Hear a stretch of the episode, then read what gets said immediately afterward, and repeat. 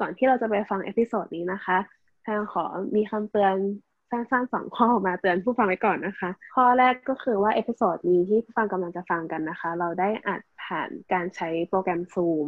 ก็อาจจะมีคุณภาพเสียงขลุกคลัก เพราะปัญหาอินเทอร์เน็ตอะไรนี้ก็ขออภัยมาล่วงหน้าด้วยนะคะ แล้วก็ขอบคุณที่อดทนฟังกันนะคะ แล้วก็ข้อที่สองก็คือว่าหิวหนังพอดแคสต์ในตอนที่เราจะหยิบหนังเอ่อเรื่องเดียวขึ้นมาเล่าให้ฟังเนี่ย จะเล่ากันแบบ ไม่มีกักนะคะ ถ้าไม่ได้ดูมาก่อนเนี่ยก็ระวังจะโดนสปอยนะคะ เพราะว่าเราแบบเล่ากันทั้งเรื่อง แล้วก็คุยกันลงลึกไปแต่ละเรื่องจริงๆ ก็ถ้าทุกคนพร้อมแล้วก็ไปฟังได้เลยค่ะ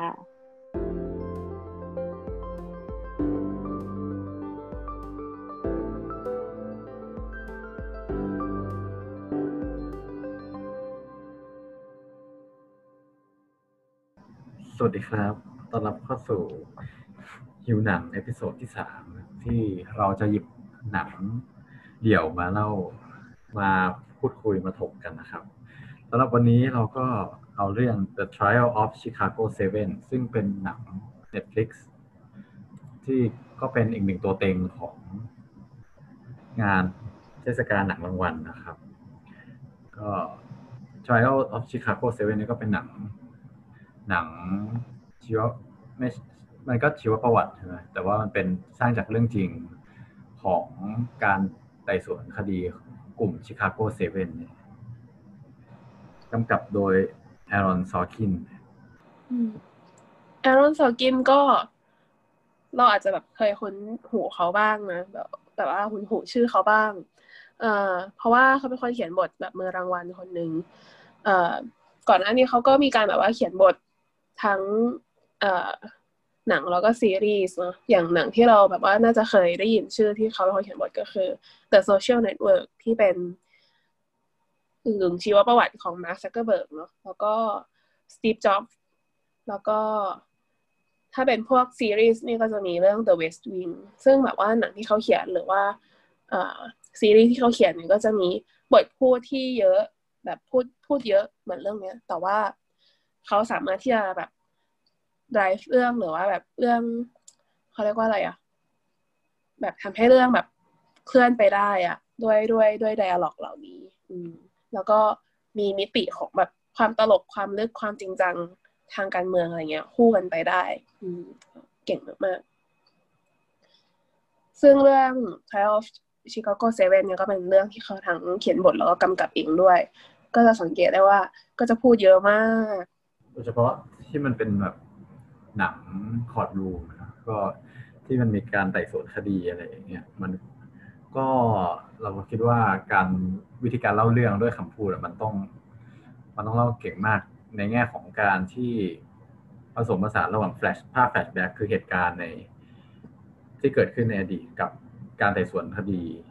ในชั้นศาลเงี้ยเออมันต้องแบบ balance กันให้ดี แล้วก็เล่าอย่างไงให้มันมี mood and tone มีอารมณ์ที่ที่ลงตัว อย่างตอนนี้แบบที่ Golden Globe Award ซึ่งเป็นรางวัลที่แบบว่า ชื่อดังรางวัลหนึ่งเลยนะของโลกภาพยนตร์ก็ประกาศออกมาแล้ว Trial of Chicago 7 ก็ชิง Best Motion Picture หมวดดราม่านะ แล้วก็มีชิงอะไรอีกว่าซาชาบารอนโคเฮนอ่าซาชานี่ที่เล่นเป็นฮิปปี้เขาเล่นเป็นแอบบี้ฮอฟแมนชิง Best Performance by an Actor in a Supporting Role แล้วก็ Aaron Sorkin ก็ชิง Best Director ด้วยนะ แล้วก็ชิง Best Screenplay ด้วยในคนเดียวกันมันก็ได้ชิงเยอะเหมือนกันนะ แล้วก็ Best Original Song ก็ได้ชิงจากเพลงชื่อ Hear My Voice เนาะก็หลังจากจากที่ดูโผของ Golden Globe ก็อาจจะมีลุ้นว่ารายชื่อเหล่านี้เนาะน่าจะได้เข้าไปชิงในรางวัล Academy Award หรือว่าออสการ์ ต่อไปงั้นเดี๋ยวขอมาทวนทวนตัวละครนิดนึงเพราะว่าหนังเรื่องนี้มันมีตัวละคร เยอะมาก เพราะว่าอย่างแค่ Chicago Seven ที่เป็นที่เป็นจำเลยในคดีนี้ก็มีเจ็ดคนแล้วนี่ยังมี Chicago Eight ด้วยแปดเริ่มแรกเริ่มเดิมทีมีแปดคน แต่ว่าก็อีกคนหนึ่งถูกแยกคดีไป ก็ตัวละครที่เป็นจำเลยของ Chicago Seven นี่ เจ็ดคนด้วยกันเรียงจากการนั่งไล่นะถ้าเกิดใครดูหนังมาแล้วอะก็จะน่าจะจำ position ตำแหน่งที่นั่งได้ก็เริ่มจากคนแรกคือทอมเฮเดนรับบทโดยเอ็ดดี้เรดเมนเอ็ดดี้ชื่อเขาอ่านเลยนะเอ็ดดี้เรดเมนคิดว่าอย่างนั้นนะเอ็ดดี้เรดแมนนะครับอ่านยากอ่าเอ็ดดี้เรดเมนแล้วก็ อีกคนหนึ่งที่เป็นเป็นกลุ่มกลุ่มนักศึกษาด้วยกันใช่ไหมคือเรนนี่เดวิสคนถัดมาก็คือเดวิดเดลิงเจอร์ซึ่งเป็นเป็นเหมือนหัวหน้ากลุ่มที่ชื่อ MOBEคนถัดอีกสองคนถัดมาก็คือเจอร์รี่รูบินกับแอบบี้ฮอฟแมนที่เป็นกลุ่ม Yippie ที่ ที่เรียกว่าเป็นตัวตัว สร้างสีสันในชั้นศาลนะครับแล้วก็อีกสองคนก็คือลีวีเนอร์กับจอห์นฟรอยเนสสองคนนี้ก็ดูเหมือนจะไม่มีบทบาทอะไรในในในการไต่สวนมาก เพราะว่าในในในหนังก็บอกว่าเหมือนสองคนนี้เป็นตัวแถมมาที่ที่สุดท้ายแล้วจะจะปล่อยไปแบบไม่มีความผิด เออทำให้แบบเห็นว่าการลงโทษ การลงโทษครั้งนี้เราเราปล่อย มันมีคนที่บริสุทธิ์ แล้วเราก็ปล่อยให้เห็นว่ามันไม่มีความผิดไม่ถูกไม่ถูกต้องโทษนะอะไรอย่างเงี้ยไม่ให้เกิดความสบายใจกับกับเหล่าคณะลูกขุนประมาณนี้ แล้วก็อีกคนหนึ่งที่เป็นอย่างที่บอกเป็นชิคาโก Eight ก็คือบ๊อบบี้ซีลส่วนก็มีตัวละครอีก ก็คือผู้พิพากษาใช่ไหมจูเลียสฮอฟแมนแล้วก็ทนายฝั่งจำเลยมี วิลเลียมคันสเตเลอร์กับเลนาร์ดไวน์กลาสกับกับต่อมาคือทนายฝั่งฝั่งโจทก์ก็มีริชาร์ดสจวตกับทอมโฟแลนตัวละครประมาณนี้ ซึ่งเราว่าคนเด่นๆที่ที่คนน่าจะจำได้ก็คือทอมเฮเดนใช่ไหมที่รับบทโดย เอ็ดดี้เรดเมนกับกับแอบบี้ฮอฟแมนที่รับบทโดยซาชาบารอนโคเฮนที่เป็น Yippie เอาเรื่องเรื่องย่อคร่าวๆแล้วก็คือกลุ่มเจ็ดคนแปดคนเนี้ย มันเขาในอเมริกาสมัยปี1968ก็มีการ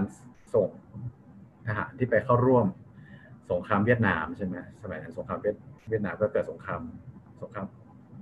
เวียดนามเหนือเวียดนามใต้สู้กันอะไรเงี้ยอเมริกันก็ส่งไป แล้วก็มีกลุ่มชาวอเมริกันจำนวนหนึ่งที่ประท้วงว่าไม่อยากให้ไปเข้าร่วมสงครามครั้งนี้ ก็หนึ่งกลุ่มผู้ประท้วง แกนนำผู้ประท้วงส่วนหนึ่งก็คือเจ็ดคนนี้ แล้วก็สุดท้ายพอเหตุการณ์การประท้วงเกิดความวุ่นวายขึ้นเจ็ดคนนี้ก็ถูก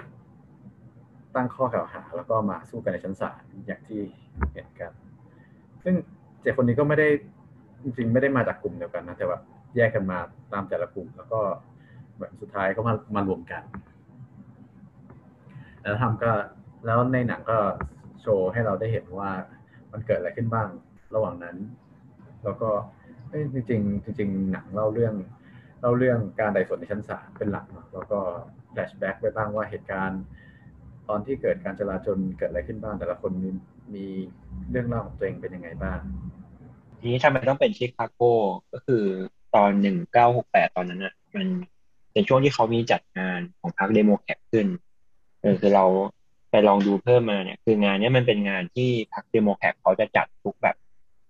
ทุกๆ cycle ของการเลือกตั้งอะมันก็จะมีงานนี้เกิดขึ้น เป็นเหมือนงานใหญ่ของฝั่งพรรคเดโมแครตเขาที่จะแบบจัดยาวเลยแบบเป็นสี่ห้าวัน เป็นการ ประชุมของพรรคการเมืองอะไรเงี้ยเขาก็จะมี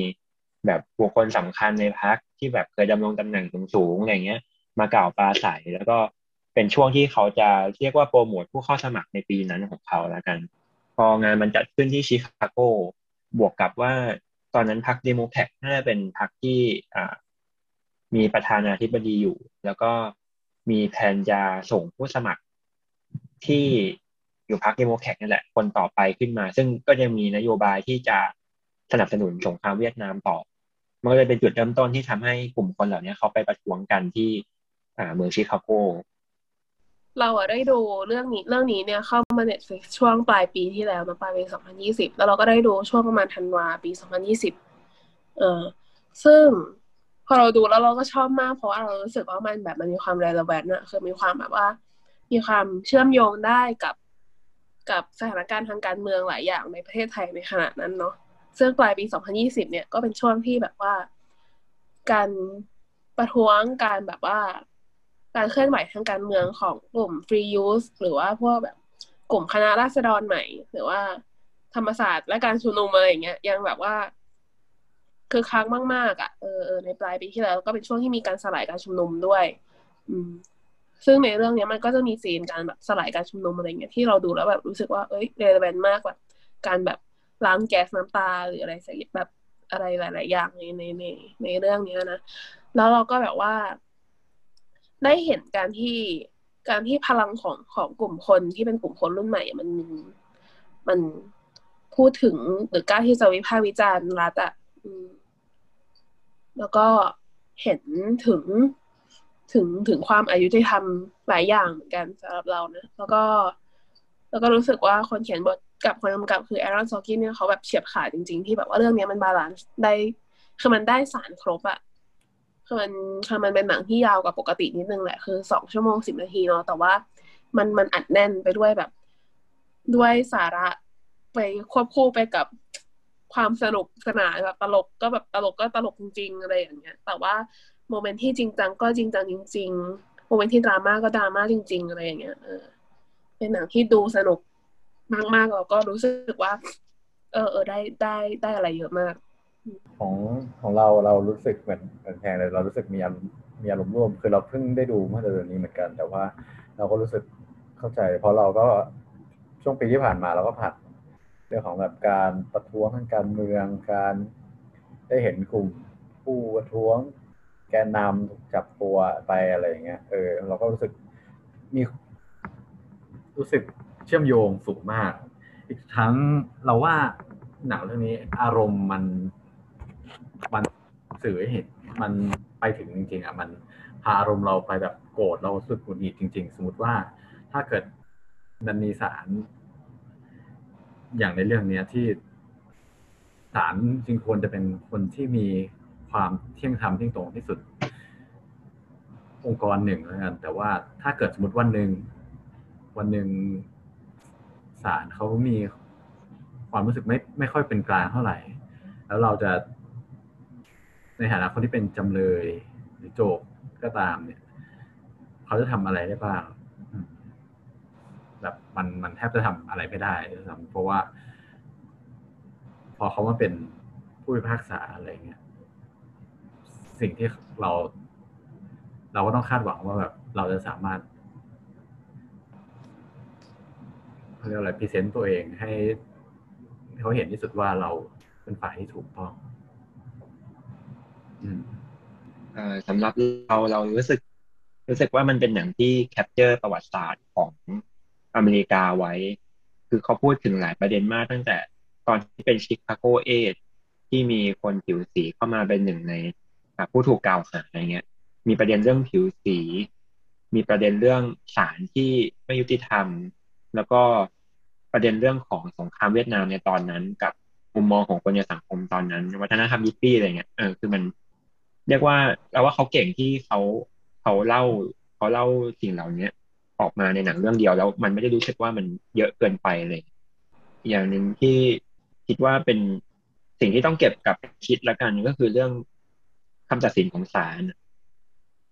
คือมันพอพอมันเป็นคดีที่มันไม่ได้ชัดเจนขนาดว่าแบบฆ่าฆ่าคนคือผิดหรืออะไรเงี้ย แต่มันเป็นการตัดสินคำพูดว่าแบบเจตนาของคำพูดนั้นคืออะไรแล้วว่ามันเป็นสิ่งที่ตัดสินยากมาก แล้วก็เราก็ไม่แน่ใจว่ามันคือคำตอบที่ถูกต้องของเจตนา มันมีแค่คนที่พูดออกมาเท่านั้นที่รู้ เราเลยรู้สึกว่ามันเป็นความท้าทายมากของการตัดสินดีอะไรแบบเนี้ย ดูไว้เป็นอุทาหรณ์ว่าอย่าให้เหตุการณ์ในประเทศเรามันเป็นขนาดนั้นนะเพราะว่าเราคงไปหาความยุติธรรมจากการตัดสินของใครคนเดียวไม่ได้จริงๆ โดยเฉพาะการตัดสินตัวเนื้อเหตุการณ์ที่มันเป็นสีเทาแบบเนี้ย อืมงั้นเราว่าเรามาเข้าประเด็นแต่ละประเด็นเลยนะครับประเด็นแรกสุดที่น่าจะเห็นได้ชัดเลยก็คือเรื่องของ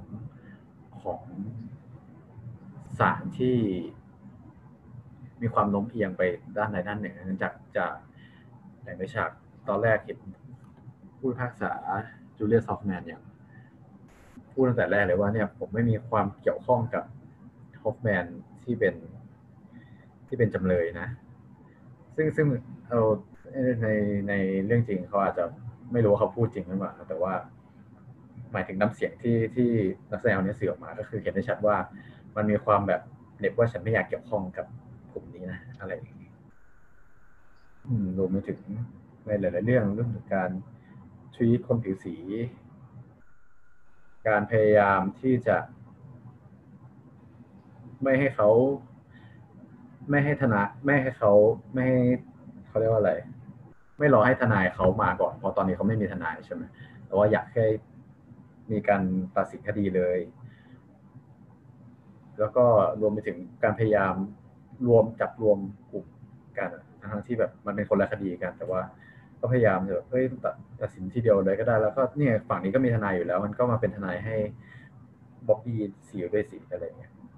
อืม เราว่ามันคือมันคือซีนนั้นเลยแหละ ที่บอกว่า เอ่อคือเราเห็นว่าตลอดเวลาที่ผ่านมาที่คือการพิจารณาคดีเนี้ยมันก็ใช้เวลายาวนานเนาะแล้วก็อ่าตลอดเวลาที่ผ่านมาที่บ๊อบบี้ซีลเข้ามาตลอดบ๊อบบี้ซีลเขาก็งงว่า ทำไมเขาต้องมาขึ้นศาลกับคดีนี้ด้วย เพราะว่าเขาไม่ได้เป็น เขาไม่ได้มีความเกี่ยวข้องอะไรกับคดีนี้อะคือเขาเป็นหัวหน้าของกลุ่ม Black Panther Party ที่บอกว่า ที่เขาก็ทำเรื่องสิทธิคนดำอะไรอย่างเงี้ย เออ แล้วก็ตลอดเวลาบ๊อบบี้ซีลเขาก็จะมีแต่คำถามมาเนาะว่าว่าว่าว่าเขามาทำอะไรที่นี่อะไรอย่างเงี้ยทำไมเขาต้องมาขึ้นศาลนี้ด้วย แต่ว่า อ่าผู้พิพากษาเนี่ยก็จะมาจะตีความว่า เขาแบบเป็นแบบ การที่เขาถามแบบนี้มันเป็นการแบบลบหลู่ดูหมิ่นอำนาจศาลอะไรอย่างเงี้ย แล้วก็ เราก็จะเห็นว่าบ๊อบบี้ซิลเนี่ย คือเขาก็เป็นคนอะเนาะเขาก็มีสิทธิ์ที่จะมีอารมณ์โกรธหรือหงุดหงิดหรือโมโหอะไรอย่างเงี้ย แต่ว่าศาลเนี่ยมักจะแบบตีความว่ามันจะเป็นการใช้ความรุนแรง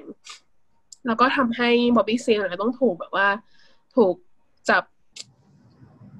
มัดไว้ที่เก้าอี้อะ แล้วก็ ในท้ายที่สุดมันไปถึงตอนที่บอกว่าเขาต้องแบบถูกเหมือนยัดปากเนาะแล้วแล้วศาลยังจะถามว่าแบบเหมือนแบบ เออเหมือนกับว่ามีอะไรจะพูดอีกไหมอะไรประมาณนี้ปะหรือว่าแบบ เออ เหมือนการที่จำเลยมาขึ้นศาลอะมันต้องมีสิทธิ์ในการในการพูดเนาะเพื่อความบริสุทธิ์ของตัวเองอะแต่ถามว่าสถานการณ์ของบ๊อบบี้ซีลในตอนนั้นนะที่แบบว่าถูกมัดมือมัดเท้าแล้วก็ ยัดปากหรือว่าการที่เขาเป็นคนเดียวที่ต้องเข้าไปแบบ ถูกโซ่ตรวนแบบล่ามตรวนหรืออะไรอย่างเงี้ยในในบรรดาจำเลยทั้งหมดอะไรอย่างเงี้ย เออ มันก็สะท้อนให้เห็นได้ดีว่าเอ่อคนผิวสีในอเมริกาในช่วงนั้นเนี่ยมันถูกปฏิบัติด้วยความไม่เท่าเทียมยังไงแม้กระทั่งจับจำเลยด้วยกันเองอะไรเงี้ยเขาก็ยังถูกปฏิบัติในทางที่แย่กว่าแล้วก็เหมือนหนังก็พยายามตั้งคำถามกับสาเหตุว่าทำไมบ๊อบบี้ซิลถึงต้องมาอยู่ใน อ่า บวกพ่วงไปกับเจ็ดคนนี้ด้วย มันก็เป็นที่ถกเถียงกันว่า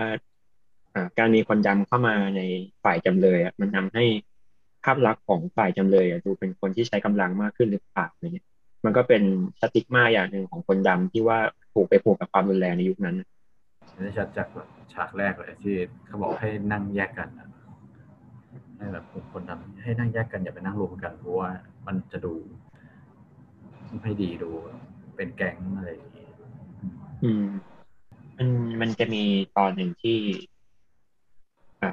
เราจำไม่ได้ว่ามันคือหลักฐานอะไรอะ แต่ว่ามันเป็นหลักฐานที่จะช่วยฝ่ายจำเลยได้มากเลย แต่ว่าเหมือนศาลน่ะอนุญาตให้ให้ให้พยานคนนั้นนะมาให้ปากคำแต่ว่าเขาไม่ได้ให้ปากคำต่อหน้าลูกขุน ซึ่งเป็นคนที่จะมีบทบาทในการตัดสินคดี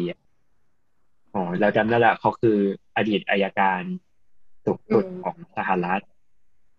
ที่มาให้ความเรื่องอะไรนะ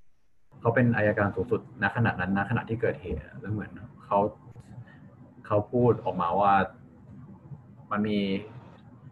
แนวโน้มที่ตำรวจจะเป็นฝ่ายเริ่มความการจราจนก่อน เริ่มก่อจราจนก่อน ประมาณนี้ เออซึ่งถ้าเกิดถ้าลูกผลได้ยินอย่างเงี้ยมันก็มีการทำให้ตัดสินว่า กลุ่มพวกแกนนำเนี่ยหรือพวกผู้ชุมนุมเนี่ยไม่ได้เกิด ไม่ได้เป็นคนก่อความจลาจลก่อน แต่เกิดจากฝ่ายตำรวจก่อนทำให้ทำให้เรื่องมันบานปลายขึ้น แต่ว่านั่นแหละคือเป็นเป็นอีกหนึ่งเหตุการณ์ที่แสดงความลำเอียงชัดเจนนะเพราะว่า คือหลักฐานชิ้นนั้นมันสำคัญกับรูปคดีมากแต่ว่าเขาจงใจที่จะเอาหลักฐานชิ้นสำคัญในฝั่งของจำเลยออกไปมันก็เป็นการ เชฟการตัดสินใจของคณะลูกขุนเพราะว่าศาลอเมริกาเนาะแบบว่าคนที่ตัดสินว่าผิดไม่ผิดจริง ๆ แล้วคือคณะลูกขุนเอ่อดังนั้นเราก็จะเห็นในแบบว่าหนังคอร์ดรูมหลายเรื่องอะที่ว่า อืมทนายความและอายการต่างก็จะต้องทำการบ้านว่าทำยังไงถึงจะซื้อใจ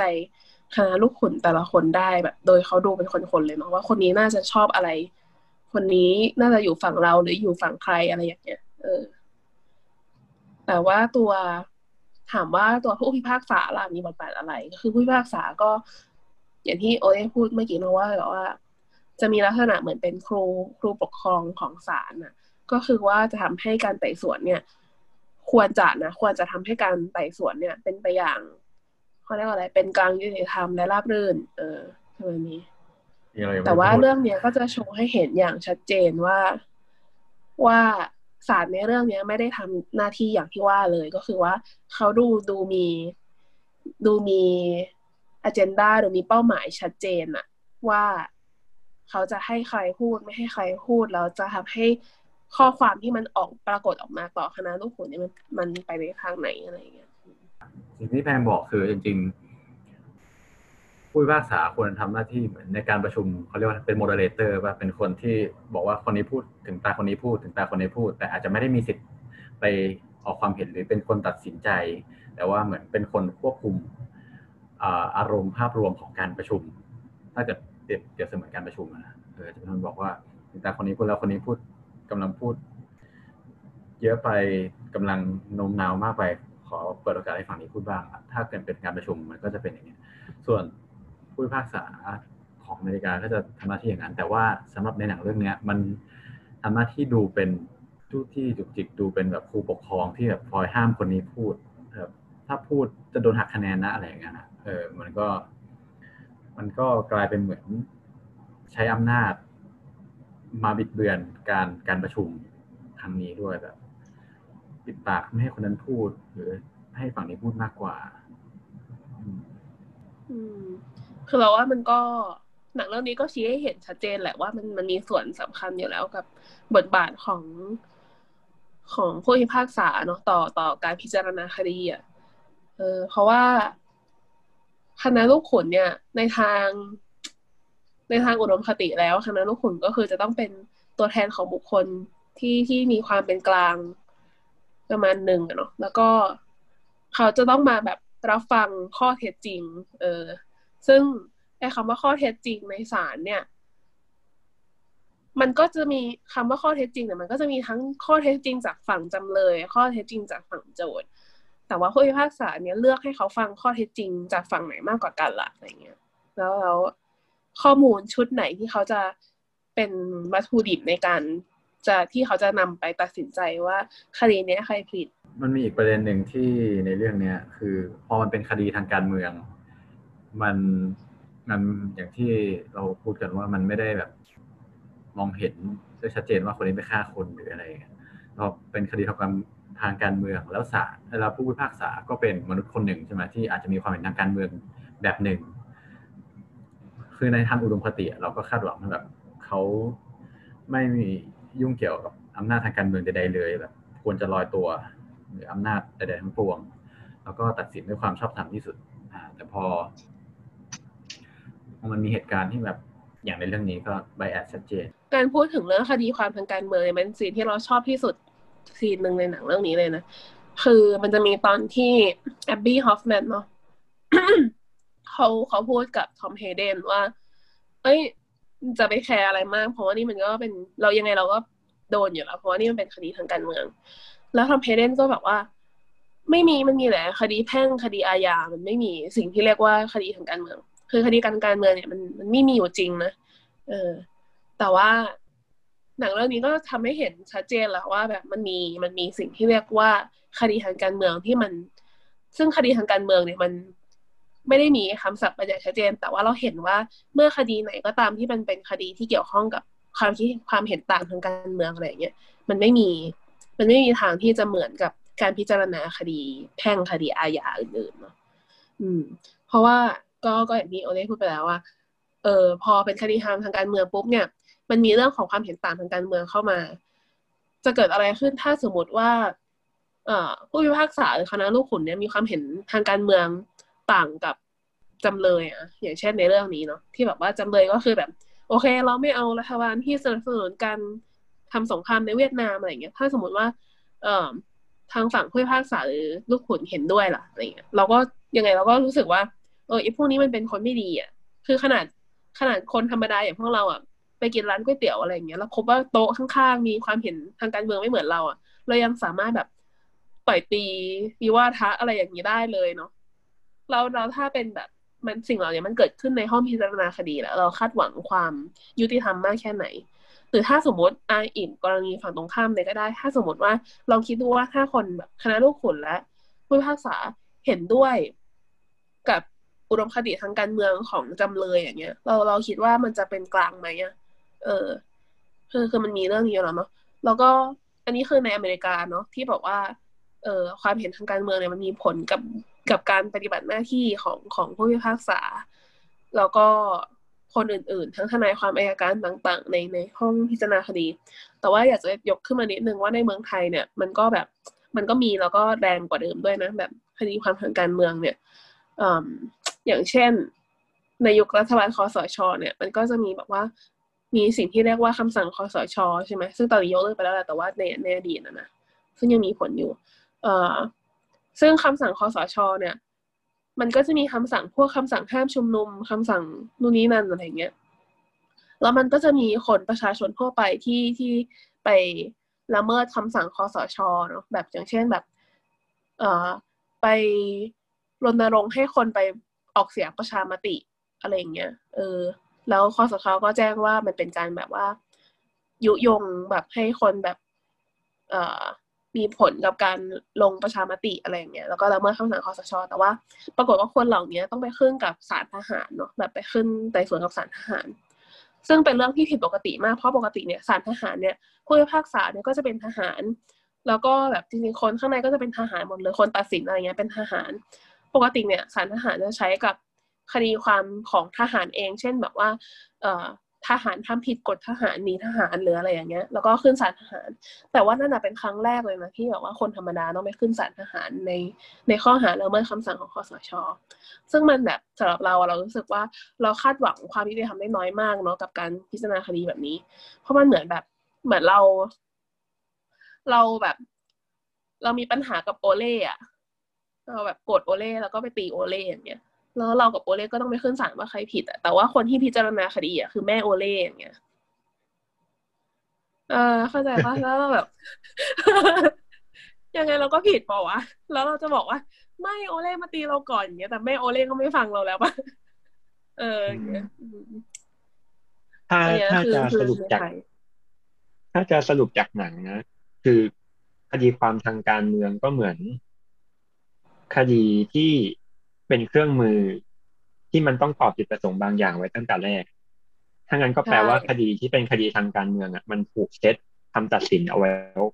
เพื่อตอบจุดประสงค์ทางการเมืองนั้นอืมใช่ อย่างเรื่องเนี้ย เรื่องที่เขาเซตผลลัพธ์เอาไว้แล้ว เราก็เห็นได้ชัดมาก คือเห็นได้ชัดตั้งแต่เขาเลือกใครมา เข้าการพิจารณาคดีแล้วอะว่าเขาจะเซตเขาเซตผลลัพธ์ไปแล้วมันจะเป็นยังไง เซตแม้กระทั่งลูกขุน อืม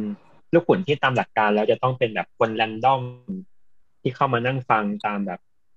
ตามมติการเรียกตัวของรัฐบาลอะไรก็ว่าไป แต่ว่าก็จะเห็นว่าในหนังมันจะมีการแบบเซตตัวลูกขุนเกิดขึ้น มีการเปลี่ยนเอาลูกขุนที่มีแนวโน้มจะเห็นด้วยกับทางจำเลยออกไป แล้วก็เอาลูกขุนชุดใหม่ที่น่าจะสนับสนุนฝั่งโจทย์เข้ามาเลยอืม อืม หรือว่าการที่เขามีเจ็ดคนแต่ว่าจริง ๆ คนที่เป็นแกนนำของการชุมนุมจริง ๆอะ มีแค่ห้าคนนะ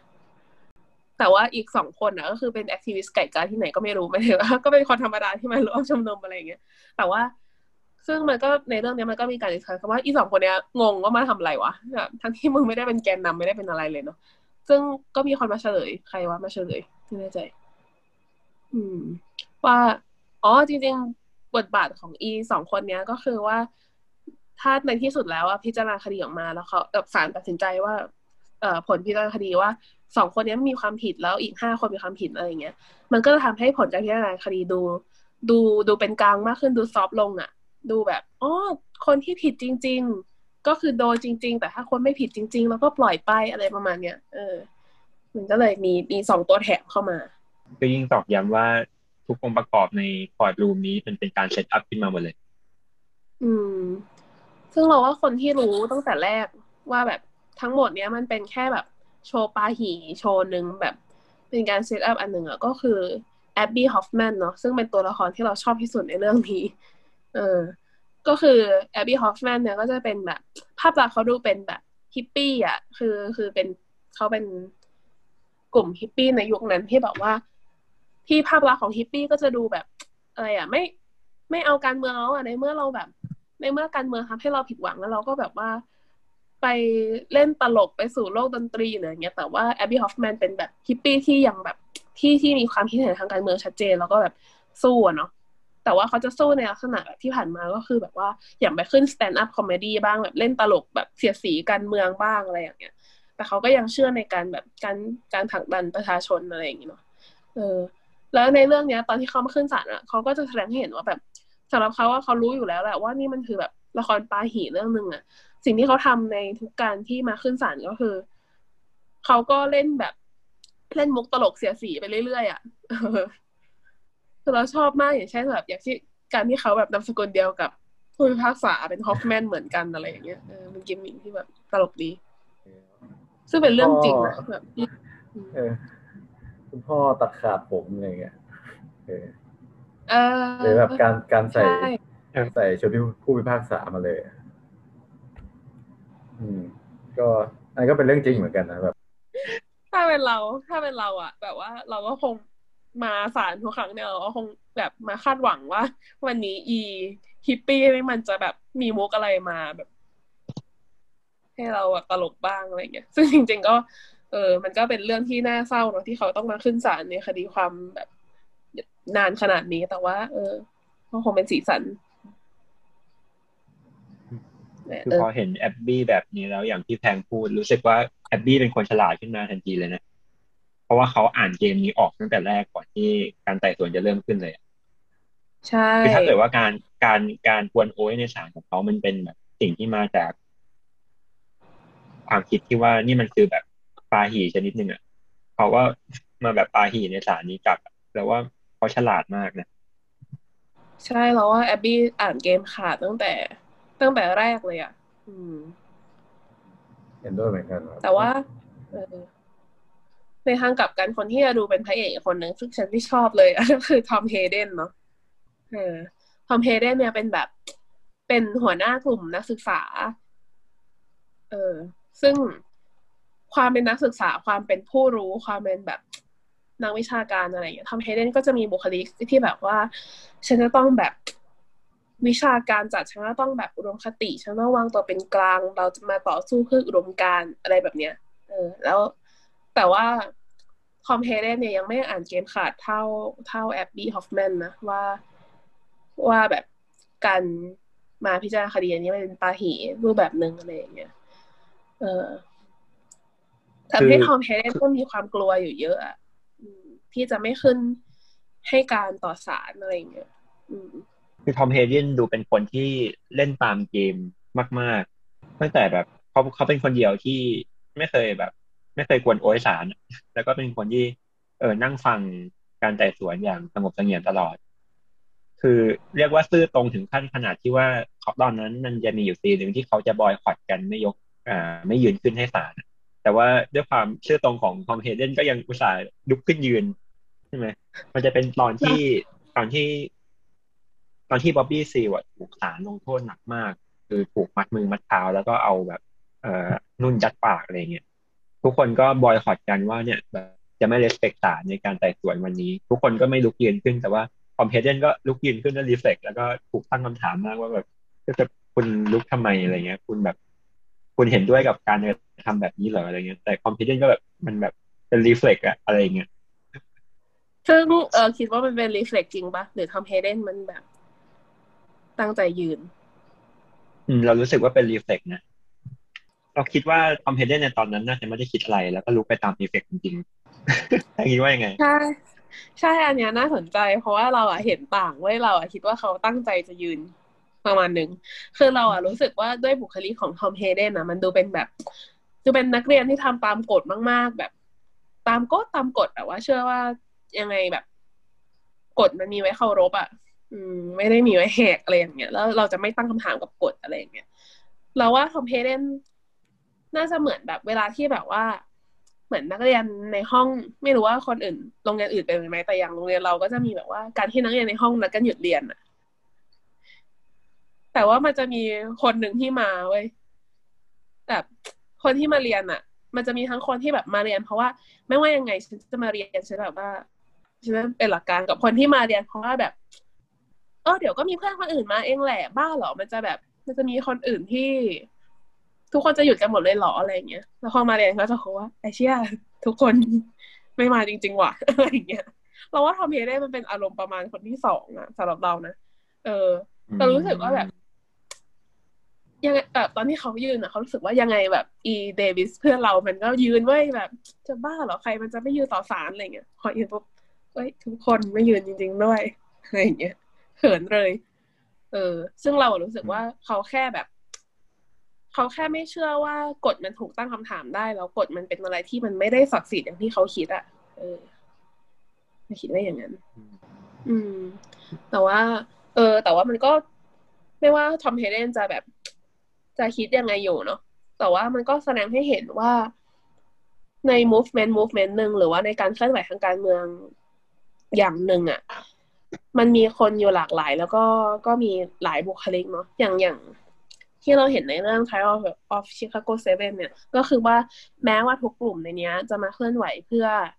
การประท้วงต่อรัฐบาลที่สนับสนุนสงครามเวียดนาม แต่ว่าจริง ๆ แล้วเนี่ย วิธีการหรือว่าอุดมคติหรือว่าเออหลักการของแต่ละกลุ่มเนี่ยมันแตกต่างกันนะ แล้วก็จริงๆก็มาจากคนละกลุ่มกันด้วยอะ อืม อ่ออย่างเราก็จะเห็นว่ากลุ่มนักศึกษาอะไรอย่างเงี้ยเขาก็จะมีแนวทางของเขาในแบบนึงเนาะที่แบบว่าเราจะคงไว้ซึ่งความแบบความดูน่าเชื่อถือหรือว่าความถูกต้องทางการเมืองอืมหรือ political correct เนี่ย ที่บอกว่า PC เออที่คือวันนี้เราก็ได้ยินหลายคนพูดถึง ในทางตรงข้าม อ่ากลุ่มฮิปปี้ที่เราเห็นก็คือจะเป็นกลุ่มที่แบบว่า เราไม่สนใจอะไรแล้วว่าเราจะแบบ เราปาหีก็คือปาหีทำไมเราต้องไปเล่นตามเกมของคนเหล่านี้ด้วยอะไรอย่างเงี้ยเออ ซึ่งไอการที่แต่ละคนมันมีหลักการหรือว่ามีจุดยืนที่แตกต่างกัน ถึงแม้ว่าจะอยู่ในโมเมนต์เดียวกันอะไรเงี้ย เราก็รู้สึกว่ามันมันมันจริงมากเนาะแล้วมันก็ดีมาก เพราะว่าอย่างแบบในการชุมนุมของไทยเองเราก็จะเห็นว่า เออถึงแม้ว่า เราจะเรียกร้องในสิ่งเดียวกันก็คือประชาธิปไตยหรือว่าการต่อต้านเผด็จการหรืออะไรอย่างเงี้ยเนาะแต่ว่าในใน movement เนี้ยมันก็มีหลายกลุ่มเนาะไม่ว่าจะเป็นฟรียูสเป็นแนวโธรรมศาสตร์ธรรมศาสตร์และการชุมนุมคณะราษฎร แล้วยังมีกลุ่มนู่นนี่นั่นอะไรอย่างเงี้ยอีกมากมายกลุ่มอีสานเยาวชนปลดแอกนักเรียนเลวอะไรอย่างเงี้ยเออมากมายไปหมด อืม ก็ แล้วแต่ละกลุ่มก็คือมีหลักการต่างกัน อย่างเช่นในไทยมันก็จะมีเหมือนที่แบบบางคนมาพูดถึงเหมือนกันว่า เอ้ยทำไมม็อบถึงใช้คำหยาบอะไรเงี้ย เราเราไม่พูดคำหยาบได้ไหมอย่างเงี้ย เออ เพราะว่าหลักการของแต่ละคนก็ต่างกันบางที่จะต่อสู้บางคนก็อาจจะยึดโยงว่า ซึ่งมันก็พูดยากเนาะบางคนที่เขาคิดว่าเออไม่ใช้คำหยาบเนี่ยก็คิดว่าถ้าเราพูดหยาบๆคลายๆเนี่ย มันอีกฝั่งหนึ่งเขาจะรับฟังเราหรออะไรเงี้ย ซึ่งก็คล้ายๆ คนที่พูดอย่างเงี้ยก็น่าจะคล้ายๆ กับเฮเดนในใน Trial of Chicago เออ Trial of Chicago Seven นะเออ แต่ว่าในทางกลับกันมันก็จะมีคนที่บอกว่า พูดหยาบคายไปเถอะเพราะว่าแบบพวกนี้มันทำแย่กับเรามาพอแล้วอะไรอย่างเงี้ย แล้วแบบว่าถึงพูดดีๆไป เธอคิดว่าอีกฝั่งเขาจะฟังเราหรออะไรเงี้ย ซึ่งคนที่มีจุดยืนแบบเนี้ย ก็จะคล้ายๆกับเอ่อ Abbie Abbie Hoffman เนาะในเรื่องนี้อะเออ ซึ่งก็ไม่ได้เหมือนกันซะทีเดียวแต่เราอยากจะชี้ให้เห็นว่า เออ ในการเรียกร้องสิ่งเดียวกันอะ มันก็มีวิธีการที่ต่างกัน แล้วก็บ่อยครั้งเนาะที่แบบ เราจะขัดแย้งกันเองในหลักการเหล่านี้อะซึ่งก็ไม่ได้แปลว่ามันไม่ดีอะนะแต่ว่ามันก็สำหรับเรานะสำหรับเราเราเสือมันไม่ได้ไม่ดีที่เราแบบจะวิพากษ์วิจารณ์กันเอง เพราะว่าจริงๆแล้วทุกคนก็คือต่างต้องการแบบสิ่งเดียวกันอะไรอย่างเงี้ย แต่ว่า คือเรารู้สึกว่ามันต้องแบบวิพากษ์วิจารณ์กันตรวจสอบกันได้ แต่ว่าอย่าแบบ อย่าทะเลาะกันเองจนเราลืมไปว่าจุดประสงค์ที่แท้จริงของเราคืออะไรอะสำหรับเรานะเออซึ่งจริงๆการทะเลาะกันในการเห็นต่างกันก็เป็นส่วนหนึ่งของประชาธิปไตยเนาะเพื่อเราก็ต้องมาถกกันอะเออใช่ไม่ใช่เขาว่าทะเลาะกันแบบ แต่มันคือการถกกันว่า เอ้ยเราน่าจะเดินไปทางนี้อีกคนหนึ่งคิดว่าจะเดินทางนี้อะไรเงี้ย ทางไหนที่จะเหมาะสมที่สุด ที่จะที่จะไปหรือ ไม่ต้องทำร่วมกันก็ได้ทำแยกกันก็ได้ แต่ละคนถนัดแนวนี้ในการที่จะเรียกร้องอีกคนถนัดแนวนี้อะไรเงี้ยก็ไปหากลุ่มของตัวเองเออแล้วเราก็ชอบอีกอย่างหนึ่งที่แบบหนังเรื่องนี้มันมีการเข้าใจธรรมชาติของแต่ละกลุ่ม หรือว่า หลักการของแต่ละกลุ่มเนาะจนแบบว่าตัวละครเองในเรื่องเนี้ย มันก็แบบตัวละครมันก็เข้าใจกันอะว่าว่าอีกฝ่ายหนึ่งเป็นคนบุคลิกยังไงแล้วอยู่บนหลักการอะไรเรียกร้องอะไรอะไรเงี้ยเพราะว่าอย่าง ตอนสุดท้ายเลยเนาะที่บอกว่าที่ Abbie Hoffman เนี่ยคือมันมีมันมีการเปิดเผยแบบเกินเปิดคลิปเสียงที่ตอนที่โทนี่เนาะเอ้ยใครวะชื่อแล้วทอมเฮเดนเออตอนที่ทอมเฮเดนปราศัยอะเออเพื่อนเขาถูกทำลาย แล้วเขาพูดออกมาคำหนึ่งว่า um, if blood is going to flow then let it flow all, all over the city เนาะก็คือว่าถ้าเลือดจะต้องหลั่งไหลเนี่ย ก็ให้มันหลั่งไหลไปทั่วเมืองของเราเมืองเมืองชิคาโกเนี่ยเออซึ่งหลังจากนั้นเนี่ยก็คือทุกคนก็คือแบบเฮกันแบบว่าเกิดการปะทะกันก็ขึ้นมาเลยอะไรอย่างเงี้ยเออ ซึ่งตอนหลังเนี่ย Abbie Hoffman เนี่ยเขาก็มาช่วยแก้ต่างว่าแบบ คือเขาเขาเขาเดาว่านะเขาคิดว่าจริง ๆ แล้ว Hayden เนี่ยในตอนนั้นเนี่ย แค่คืออะไรอะแค่พูดตกคำไปอะคือเขาเป็นคนแบบพูดคำแบบสวยๆอะไรอย่างเงี้ย แต่ว่ามันตกคำไปคำหนึ่งก็คือว่า if our blood นะคือจริง ๆ แล้ว blood ของเฮเดนเนี่ย หมายถึงเลือดของเราแบบเลือดของพวกเรา เพราะว่าตอนนั้นเพื่อนเขาโดนทำร้ายอยู่ไงแล้วเขาเห็นเพื่อนเลือดออก อย่างเงี้ยแล้วแบบว่า มันก็จะจริงๆเขาต้องการจะสื่อถ้าเลือดของเราหลั่งไหลเนี่ย ก็ขอให้มันหลั่งไหลไปให้เห็นทั่วทั้งเมือง เออ ประมาณนี้ ซึ่งซึ่งสองสารเนี่ยมันมีความต่างกันมากอยู่เนาะแล้วว่าแบบเลือดใครอะเออ จะให้ทำเฮเดนจะให้เลือดใครหลั่งไหลอะไรเงี้ยอืมเพราะตอนแรกมันก็อาจจะถูกไปใช้ตีความใน ในแง่ที่ว่ามันเป็นเลือดของตำรวจก็คือเราไปสู้ ไปสู้กับตำรวจ เพื่อที่จะให้เลือดตำรวจหลั่งไหลไปทั่ว ไปทั่วเมืองอะไรอย่างเงี้ยอืม แต่อันนี้คือมันก็แบบว่ามันก็ ไม่มีใครรู้อย่างที่เออพูดไปตอนแรกเนาะว่าแบบ การที่เขาการที่คนคนหนึ่งพูดออกไปแล้วอย่างหนึ่งอะแล้วผู้รับสารมันตีความได้หลายแบบอะแต่ว่าถามว่าสุดท้ายคนที่รู้จริง ๆ ว่าสารที่เราจะสื่อออกไปอะคืออะไรอะคือคนพูดคนเดียว ก่อนที่จะคุยกันนะเราก็คุยเรื่องซีนนี้กับแพงแล้วก็เรากับแพงก็มองต่างกันอย่างของแพงมองว่า เออแบบเขามีเจตนาที่ที่ต้องการพูด ถ้าเลือดถ้าเลือดของเราจะหลั่งก็ต้องหลั่งให้คนทั้งชิคาโกเห็นถูกไหมอืม ใช่สำหรับเราแต่อะเราแต่รู้สึกว่า อืมคอมเพเดนคิดอย่างนี้อืมจริงๆอืมอืมแต่สำหรับเราตอนที่ดูตอนแรกก็รู้สึกว่า เราเรารู้สึกว่าตอนนั้นทอมเฮเดนน่ะ ถูกครอบงำด้วยความโกรธถ้าเลือดของเรามันจะหลั่งแล้วอะก็ให้มันแบบหลั่งอย่างชิคาโกไปเลยอะไรเงี้ย แบบเขาทนไม่ไหวกับการที่จะต้องชุมนุมโดยสันติ แล้วก็ต้องมีคนของเขาถูกทำร้ายไปเรื่อยๆแบบนี้แล้วอะอืม จริง ๆ มันมันไม่มีคำตอบที่ถูกต้องอะ แต่แต่เนี่ยแหละคือปัญหาว่าเรากำลังหาสิ่งที่ถูกต้องของคำตอบเนี้ยจากกระบวนการในชั้นศาลซึ่งเรากับแพงที่เป็นผู้ชมทั้งสองคนก็ยังมีความเห็นที่ต่างกันประโยคเดียวกันเนี้ยมันก็เลยต้องตั้งคำถามแหละว่าเราศาลอะศาลที่ก็เป็นคนเหมือนกัน มันมันจะเอาอะไรมา ตัดสินความผิดความถูกนี้ แต่เราอะยืนอยู่ข้างแอบบี้ฮอฟแมนไว้ว่าแบบ สุดท้ายถึงแม้คลิปเสียงนี้มันจะไม่มีการเปิดเผยออกมาเลยอะนะเออยังไงแบบกลุ่มนี้ก็โดนโดนอยู่ดีไว้ยยังไงก็ผิดสำหรับฉันนะเออเพราะว่าทางเรื่องมันเห็นมาตั้งแต่แรกแล้วอะว่า เห็นตั้งแต่การแบบยืนการเลือกข้างของศาลของผู้พิพากษาแล้วเนาะเออหรือการแบบ การพยายามเต็มที่ไม่ว่าจะเป็นเปลี่ยนคณะลูกขนการพยายามล็อบบี้อะไรอย่างเงี้ยเออมันมันชัดเจนอยู่แล้วว่าสำหรับเรา ซึ่งสุดท้ายเนี่ยก็ ก็ไม่รอดจริงๆเนาะแล้วก็ถูกพิจารณาให้ให้ให้มีความผิด เออ แต่ว่าซีนที่ประทับใจมากๆ อีกซีนหนึ่งที่เราเชื่อว่าหลายคนก็น่าจะประทับใจเหมือนกันนะเนาะก็คือว่าเวลาศาลอเมริกาเขาแบบมีการประกาศ คำตัดสินแล้วเนี่ยเขาจะอ๋อก่อนที่จะมีการประกาศคำตัดสินเนี่ยเขาจะต้องมีการแบบมี statement อะมี closing statement คือมีคำพูดสรุปการพิจารณาคดีเนาะเออซึ่งสุดท้ายเนี่ย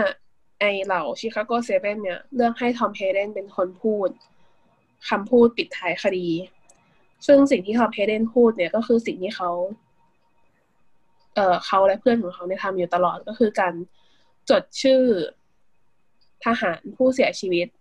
จากสงครามเวียดนามเนาะซึ่งในความจริงในในตอนนั้นน่ะเฮเดนพูดชื่อของสงครามทหารในสงครามเวียดนามถึง 4,752 ชื่อเนาะพูดไปเรื่อยๆพูดไปเรื่อยๆพูดไปเรื่อยๆเออซึ่งซึ่งเราว่าเป็นแบบเป็น closing statement ที่ดีมากอะว่าในขณะที่เราเรียกร้อง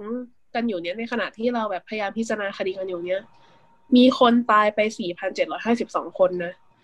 แล้วคนเหล่านี้เขามีชื่อเขามีเขามีครอบครัว เขามีศักดิ์ศรีความเป็นมนุษย์น่ะ เออ ซึ่งนี่แหละคือ คือคอไอเดียเนาะคือสิ่งที่ทั้งทั้งหมดทั้งทุกคนในที่เนี้ยมาเรียกร้องอะฉลาดมากๆก็เป็นการแบบสร้าง awareness ได้ดี ที่แบบว่าจะทำให้คนที่เคยแบบ ที่เคยสนับสนุนสงครามเวียดนามเนี่ยเขาอาจจะเริ่มแบบ เอ๊ะ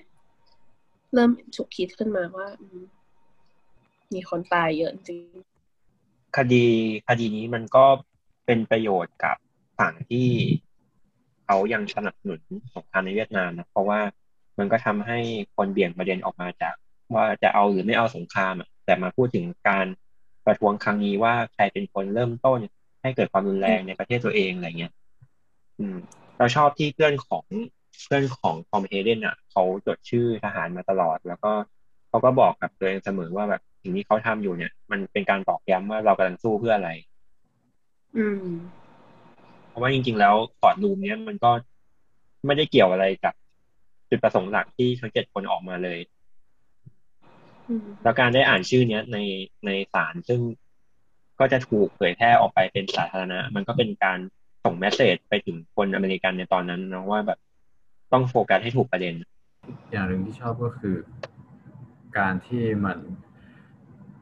เป็นการประกาศจุดยืนของตัวเอง รวมไปถึงการเป็นการกวนประสาทศาลประมาณหนึ่งด้วย เออในในแบบที่ที่สันติไม่ได้ใช้คำหยาบคายอะไรเออแต่ว่าฉันจะพูดสี่พันกว่าชื่ออะไรเงี้ยเอออ๋อแล้วก็นี่มีอีกประเด็นมีอีกประเด็นหนึ่งที่ใหญ่มากที่ที่ เราไม่ได้พูดไปก็คือเรื่องของเฟดแฮมตันเพื่อนของบ๊อบบี้ซิลที่ตอนแรกก็เนื่องจากบ๊อบบี้ซิลไม่มี ไม่มีทนายของตัวเองใช่ไหมทนายเข้าโรงพยาบาลอยู่อะไรเงี้ยก็เฟดแฮมตันก็เป็นคนสำคัญที่ช่วยให้คำปรึกษา แล้วก็เหมือน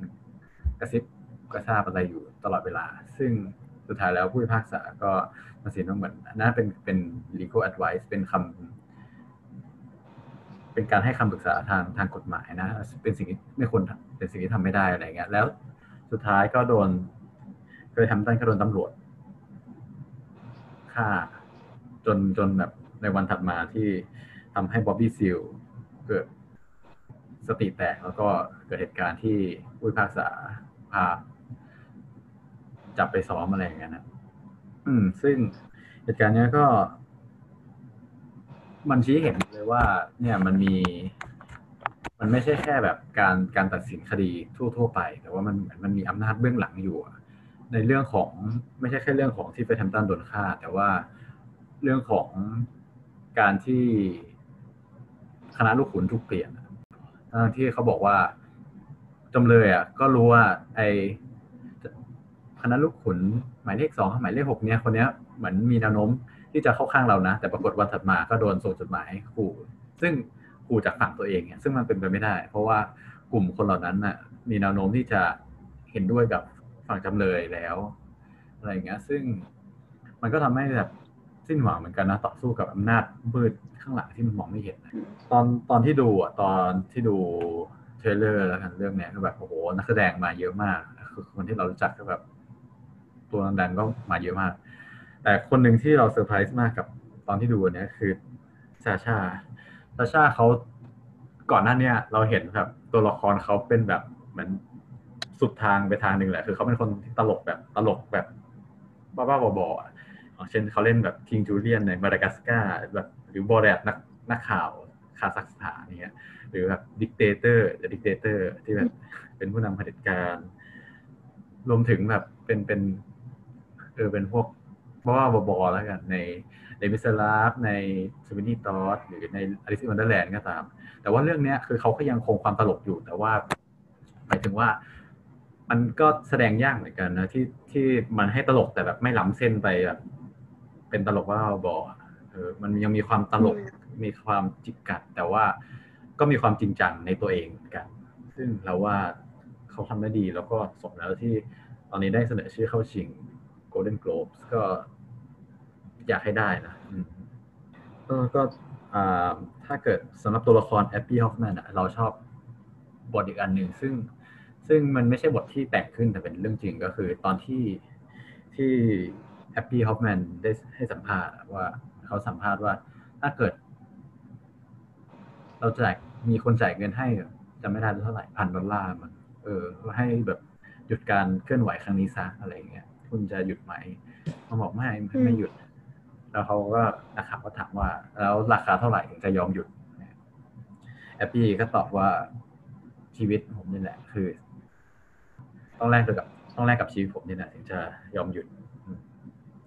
ซึ่งซึ่งอันนี้ก็มีมีคนอัพวิดีโออยู่ใน YouTube มาเห็นว่ามันเป็นเหตุการณ์จริง เขาก็พูดอย่างนี้จริงๆใน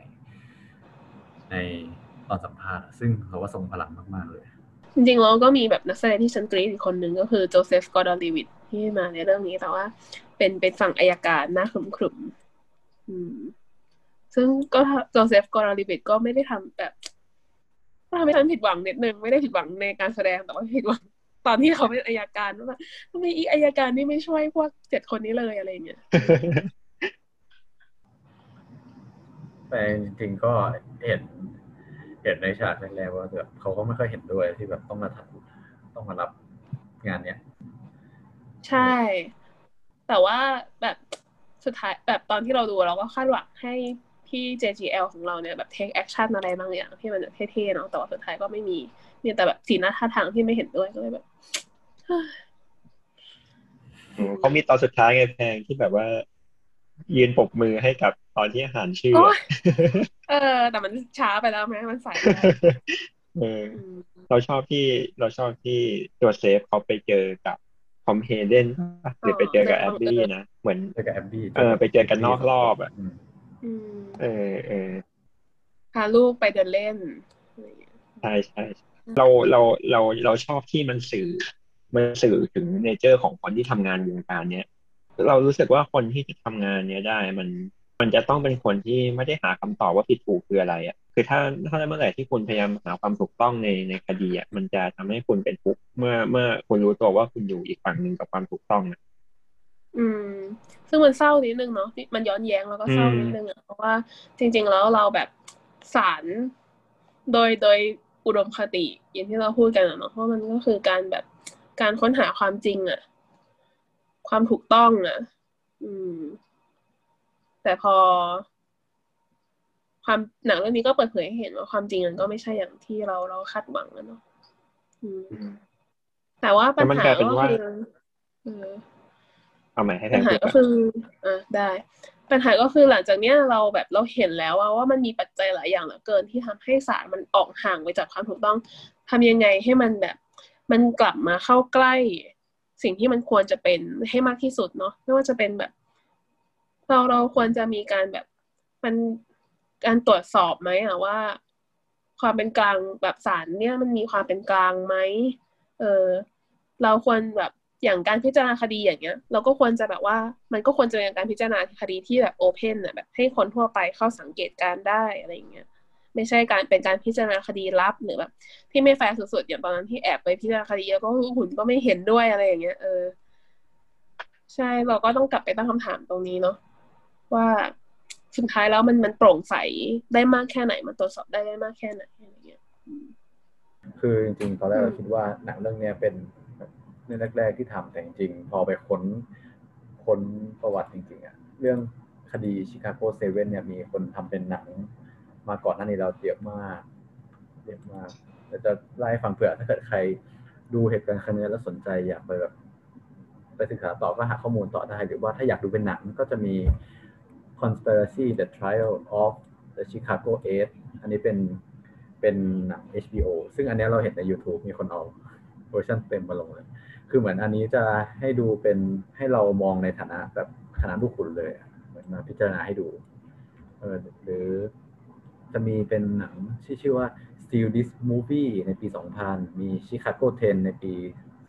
2007 มี William Kanzler Disturbing the Universe ในปี 2009 The Chicago 8ในปี 2011 แล้วก็หนังเรื่องนี้เป็นเรื่องล่าสุดเขาทำกันออกมาเยอะมากพูดอย่างนี้ฟังได้ฟัง เออโอเล่อย่างนี้ก็รู้สึกว่ามันเป็นความท้าทายมากเหมือนกันของของผู้กำกับที่จะทำหนังที่มันมีคนแบบพูดถึงมาเยอะแล้ว แล้วเราจะทำยังไงให้มันแบบว่า มีประเด็นแตกต่าง ที่แบบยังยังควรค่าแก่การรับชมอยู่อะที่จะพูดถึงประเด็นเดิมๆ ลงไปอีกอะไรอย่างเงี้ยซึ่งเราว่าหนังเรื่องนี้ก็ ก็ทำได้ดีเราว่ามันมันถูกที่ถูกเวลาด้วยแหละอย่างที่เราบอกเราก็เลยชอบมันมาก เพราะว่ามันมาในเอออย่างที่เราบอกในในคลิปไอหนังโปรดปีสองพันยี่สิบบอกว่าหนังบางเรื่องเนี่ยมันแบบอาจจะดีมาก ๆ หรือมันอาจจะแบบไม่ได้ดีมากสำหรับคนอื่น ๆ อะไรเงี้ยแต่ว่าถ้ามันมาในจังหวะที่ที่ถูกที่ถูกเวลา เราก็ประทับใจมาก อย่างไ of Chicago Seven เนี่ยเราก็รู้สึกว่าถ้าใครที่อินประเด็นกับการเมืองไทยในช่วงนี้นะ หรือว่าอยากที่จะได้แบบ เห็นมิติมากขึ้นในเรื่องของการพิจารณาคดีก็ดีเนาะซึ่งก็เป็นเรื่องสำคัญเหมือนกันในการต่อสู้ทางการเมืองเนาะหรือว่าเรื่องของเนี่ยแหละอำนาจรัฐกับความแบบความเห็นทางการเมืองอะไรเงี้ยเราว่าเรื่องเนี้ยก็ก็เป็นเรื่องที่น่าดู แล้วก็สนุกแน่นอน มันแบบไม่ได้เคร่งเครียดอะไร ที่จะแบบ เป็นยาขมอะไรขนาดนั้นนะเออไม่ได้ขนาดนั้นเนาะก็หวังว่าใน episode ของ The Trial of Chicago 7 เนี่ย ทุกคนจะได้ฟังพวกเราคุยกัน แล้วก็ก็ enjoy มีความสุขนะคะ ทุกคนก็ขอขอบคุณที่มาฟังแล้วก็ติดตามได้ว่า เรื่องต่อๆไปเราจะหยิบเรื่องอะไรมาพูดกันอีกหรือว่า ถ้ามีเรื่องไหนที่อยากให้เราพูดถึงเป็นพิเศษเนี่ย ก็สามารถ inbox หรือคอมเมนต์หรือว่าทักทายกันมาใน Facebook หิวหนังพอดแคสต์หิวหนังภาษาไทยพอดแคสต์ภาษาอังกฤษได้ หรือว่าส่งเมลหิวหนังพอดแคสต์เอ๊ะหิวหนัง at gmail.com ก็ได้โอเคค่ะขอบคุณทุกคนมากค่ะ ไปก่อนค่ะ สวัสดีค่ะครับ